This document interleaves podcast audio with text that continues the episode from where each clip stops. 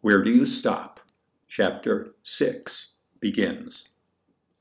When school opened, I entered the building through the front door with all the other students and immediately felt a great loss.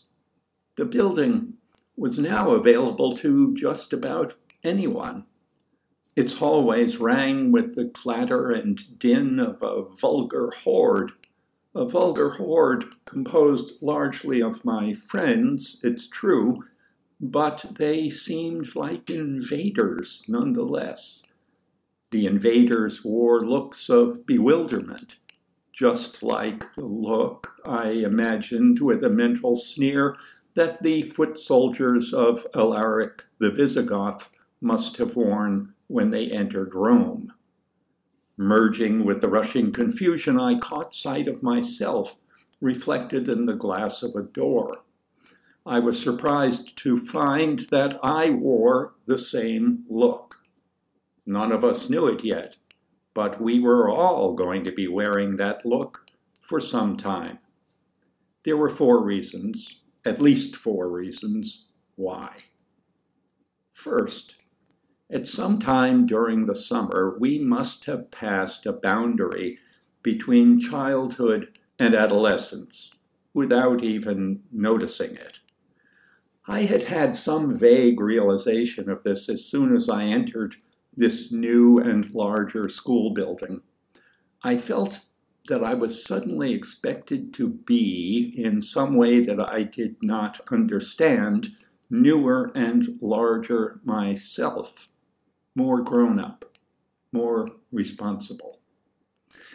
That was unsettling enough in itself, I'm sure, but time's longer view shows me now that it was compounded by the fact that when I looked for models of the grown up and responsible behavior that the 7th grade was apparently going to require of me, I looked more closely than ever before at my parents, and I began to come to see, again only vaguely, that they were imperfect models, quite possibly unequal to the puzzling demands of the 7th grade.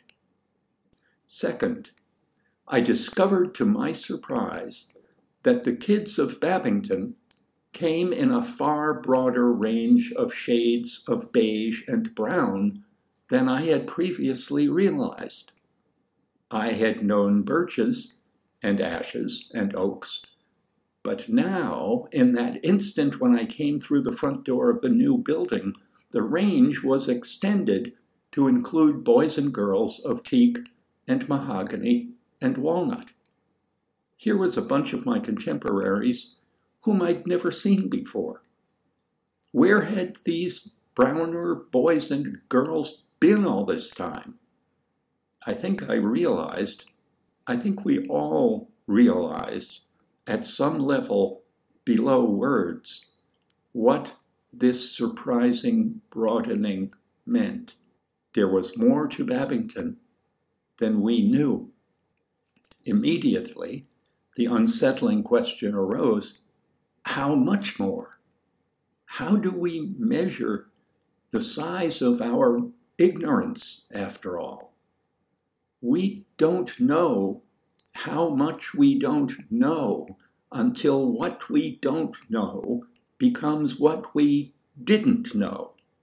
That is, after we know it. And then we know only how much we didn't know compared to what we know now. We still don't know how much we don't know. This was the first lesson of the 7th grade, taught the moment I came through the door.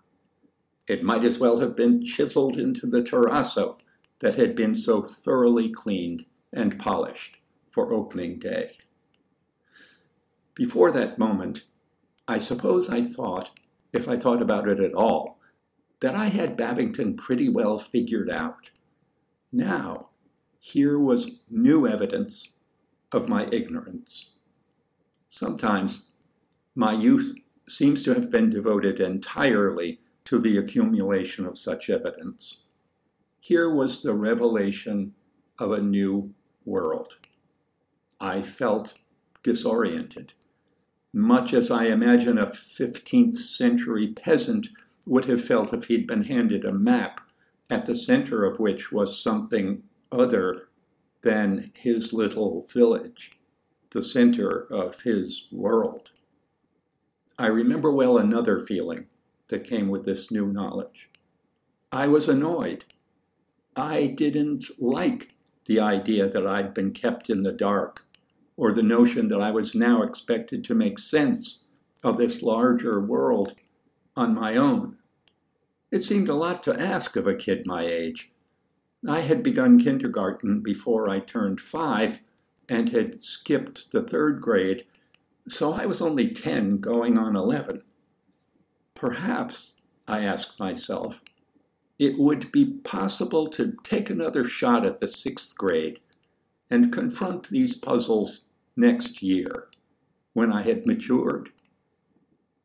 Not likely.